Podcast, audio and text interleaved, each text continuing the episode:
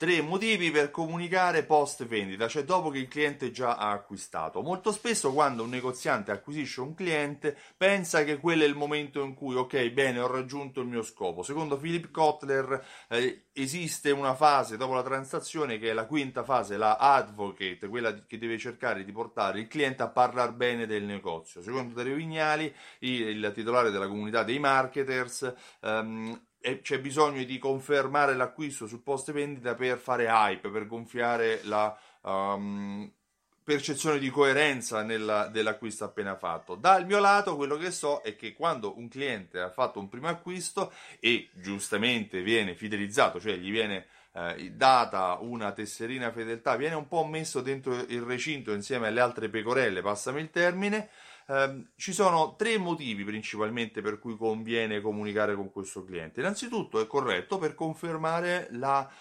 correttezza dell'acquisto, cioè quando un cliente ha fatto un acquisto potrebbe ricevere dopo il caricamento dei punti una sorta di ringraziamento. Ti ringraziamo per aver fatto l'acquisto del nostro punto vendita, siamo sicuri che il prodotto, il servizio che hai acquistato ti sarà utile e raggiungerà lo scopo per cui l'hai scelto. Se magari hai anche modo di inviare una mail il giorno dopo, un sms il giorno dopo, potrebbe essere utile anche per fargli capire la bontà dei tuoi prodotti, per confermare appunto la correttezza del suo uh, acquisto. Sì, perché molto spesso dopo che c'è un acquisto si uh, passa anche una fase che viene detta di pentimento dove il cliente dice ma avrò fatto bene a spendere tutti quei soldi per fare l'acquisto. Ecco, questa fase, questa tipologia di comunicazione toglie di mezzo la, il rischio del pentimento dell'acquisto. In particolare nell'ambito online capita molto spesso, si elimina la possibilità di recesso anticipato dal servizio.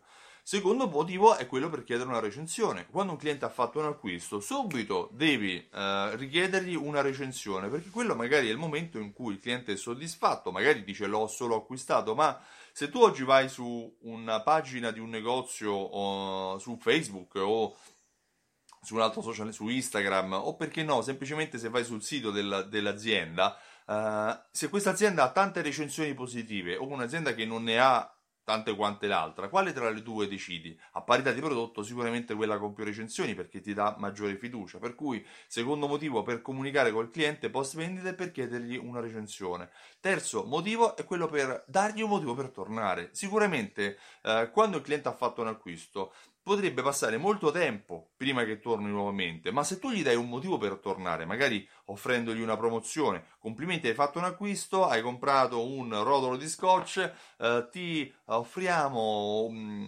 um, tutti i prodotti della stessa marca per i prossimi 30 giorni con uno sconto del 10%, oppure vieni a conoscere tutta la linea dei prodotti dei rotoli da, rotoli da scotch, cioè dagli un motivo tu per tornare, perché non è il cliente che deve ricordarsi di te, ma sei tu negoziante che devi ricordarti di lui.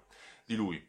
Uh, se mm, ti è piaciuto questo video, condividilo con i tuoi amici, ma semplicemente mettilo in pratica. Io mi chiamo Stefano Benvenuti e sono il titolare di Simsol.it. Ho creato un metodo per fidelizzare i clienti che si chiama Fedeltà, Alta Fedeltà, eh, e ho creato anche un programma Fedeltà per aiutarti a realizzare quelle che sono le strategie. Il programma si chiama Simsol. Se vai sul sito simsol.it puoi iscriverti anche subito al prossimo webinar dove ti spiegherò come funziona il programma e come fidelizzare i tuoi clienti. Io ti ringrazio e ti auguro una buona giornata. Ciao, a presto!